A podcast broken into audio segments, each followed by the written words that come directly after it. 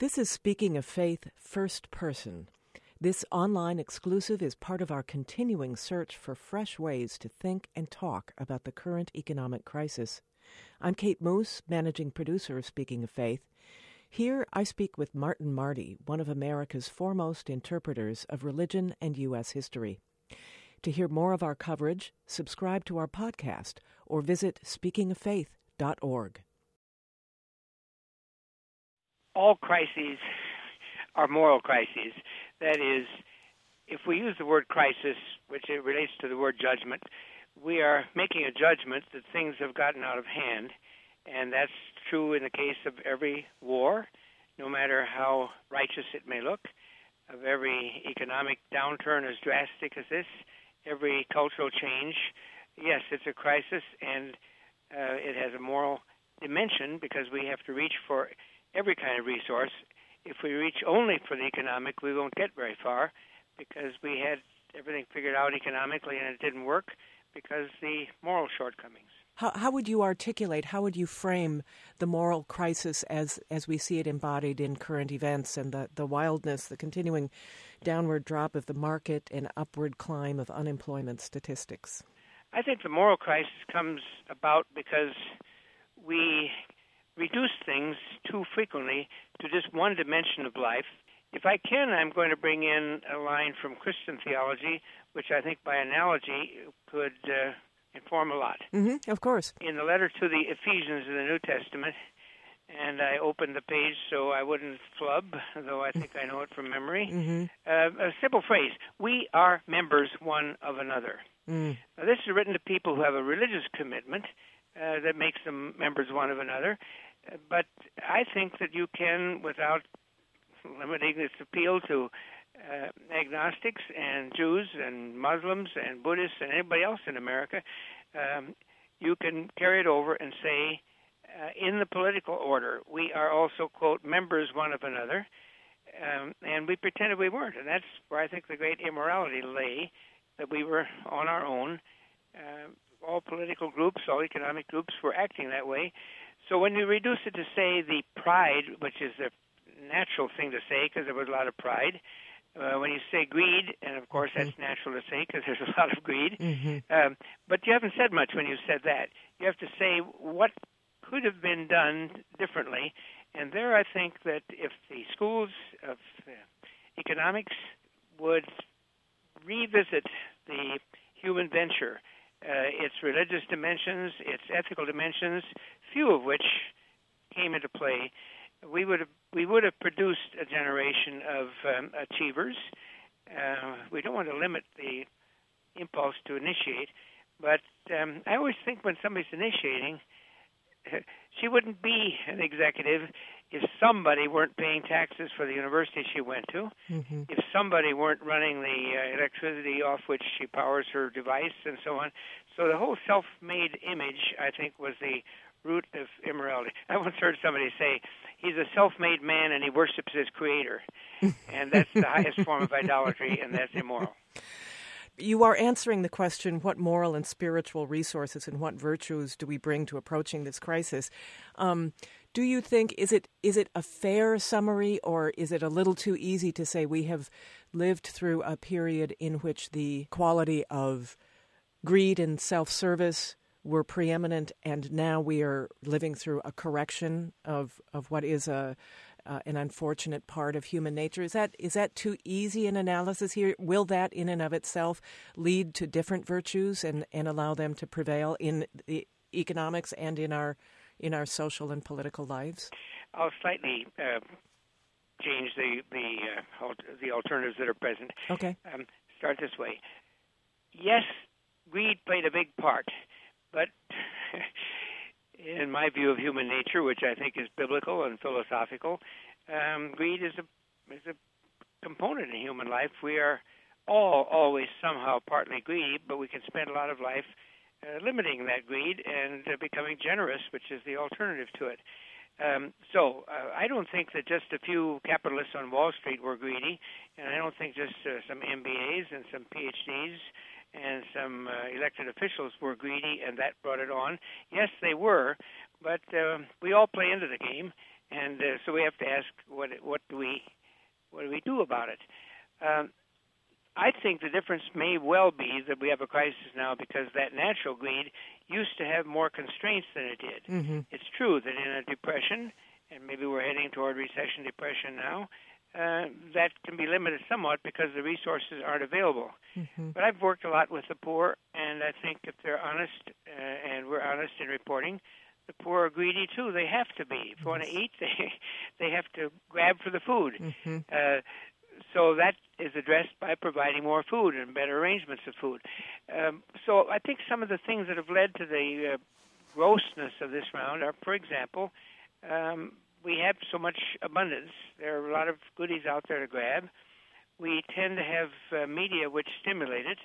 Uh, the advertising, whenever I see that there's a jaguar for every pocket, I have to say, uh, we're breeding illusions that people just can't live into. Mm-hmm. Are you doing anything? Are you personally uh, doing anything now that is different economically or personally, just in terms of how you're processing um, the phenomenon, uh, how you're living your life, how you're ordering your affairs? Naturally, anybody who is in his or her 80s, which I have come to, uh, is going to look at how long the cracked nest egg will be around because we won't be earning more in the future, and uh, therefore what we tucked away has to play a part. And everyone I know who had um, university pensions or church pensions or uh, 401ks um, is looking a little differently. You're you're not quite so relaxed about it. Mm-hmm. Um, so I I do that. I uh, always chat friendlily with my wife. Uh, about worrying, I always say, "No, I'm not allowed to worry. Jesus says don't. Uh, tomorrow will take care of itself. We can be concerned, we can plan, but we're not allowed to worry." Mm-hmm. So I, I, I'm really putting that forward a lot because I don't want to worry. Yes. Um, other things that come along the way in thought conceptions. Uh, for the last year and a half, I've been a guest at Stony Brook, uh, SUNY in New York, where they have what they call a trust institute. They had a foundation grant that has them focusing on trust. And while my own thing was to see how can we develop more trust uh, among scientists as they deal with religionists and religious people as they deal with science, I carried that over and in fact uh, got so uh, caught up on the concept of trust that I have been working on, and I have a manuscript completed called "Building Cultures of Trust." Mm. And I think that is really where I want to put my own energies. Uh, trust broke down because we look at it so massively: the media, the government, the nations, the uh, Wall Street. Um, who can trust them? Who can trust the medical establishment, and so on? And when you say that, it's very easy to fall into cynicism and pessimism and say it's so bad we can't do anything. So, so we just let it lie there. Mm-hmm. And I really think we can have a different concept, and this goes back a little bit to that notion we're members of one of another. We're not uh, three, four hundred million individual isolated people uh, that are members one of another. We are that through our commitments, our alma maters, our companies, our churches, our clubs, our families, and so on. And I argue that the way to begin to restore trust is to build cultures of trust, or if you want to call them subcultures. If you um, go to employment and you can trust the boss and you can trust your allies, um, you're living in a very good situation, getting inspired for more. I knew of a CEO at a firm once. I was in the room when the equivalent of a bribe was being offered, and he sent a message down the line saying, "Tell him no. That just isn't done around here." Well, everybody in that company knew that that just isn't done around here. Uh, when Chicago lived entirely off bribes in the 20s, 30s, and 40s, and some would say lo- uh, longer, Mm-hmm. what had broken down was trust. Mm. So if you can build trust in in a, in a classroom, in a school, in a family, you're already on the first step back, and I think you can gain the notion there that it really pays to invest in improving trust in the economic order, which is the one that's on our mind most right now. Mm. Tell me finally, and this is the last question, what kind of wisdom and leadership um, are you looking for at this time close to your life? You you mentioned uh, Paul's letter to the Ephesians being something that you carried with you and reflected on a lot. Are there other sources uh, that you turn to for wisdom um, at this particular time? all my life, I have turned and still turn and commanded others to turn to sustained friendships. Um, I look to my dearest friends, some of them of 10 year note and some of 60 year note, uh, as people who have been through a lot of things that I've been through, and uh, they endure in different ways. I now have uh, friends whose spouse have Alzheimer's and so on. Mm. Uh, we need each other more than ever, and they give us lessons. Uh, I think that that kind of thing in, in academia, uh, the people who taught me 30 and 40 years ago, some things just come running my way, and they gave advice that can be applied in, in our own time. So I just can't say enough about that. And I think there's where you can again rebuild trust and avoid some of these things. Um, I make a distinction between, for example, famous people and celebrities. Mm-hmm. Celebrities have claques, and people tell them it's all fine.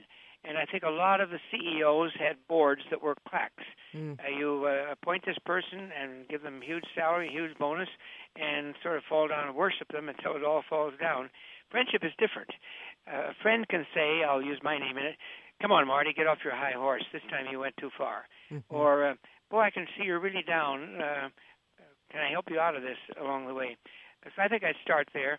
I also uh, look, of course, I'm in the Christian tradition, and I look for a great deal in in the Scripture. And here I'll do a highly condensed version, with, with thanks to uh, a theologian of some years ago, may I say that your program handled him better than anybody I've known, mm, Reinhold mm, Niebuhr. Mm.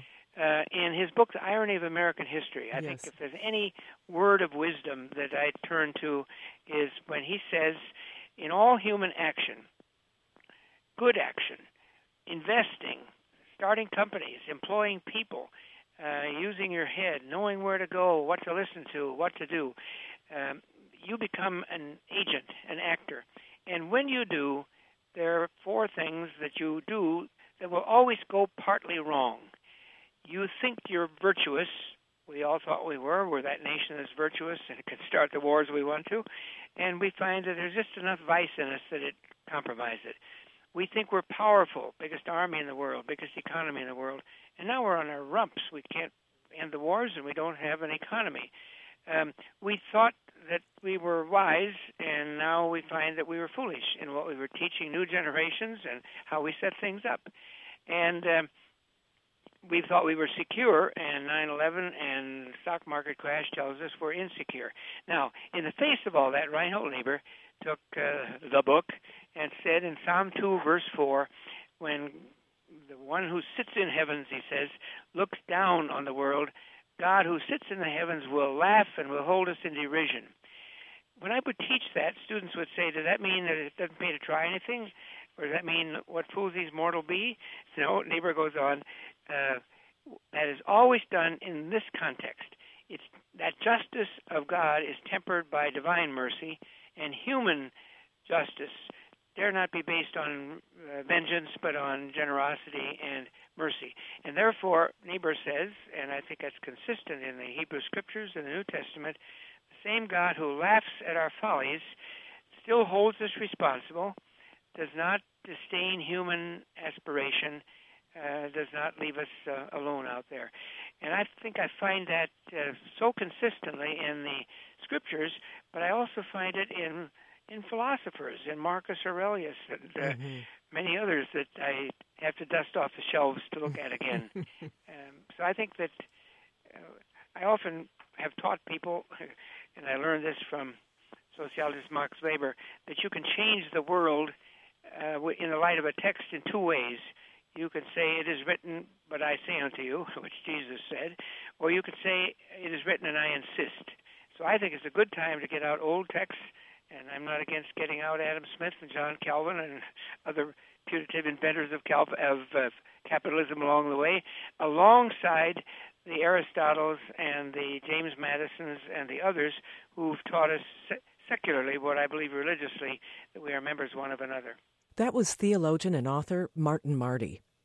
To hear more of our coverage, subscribe to our podcast or visit speakingoffaith.org.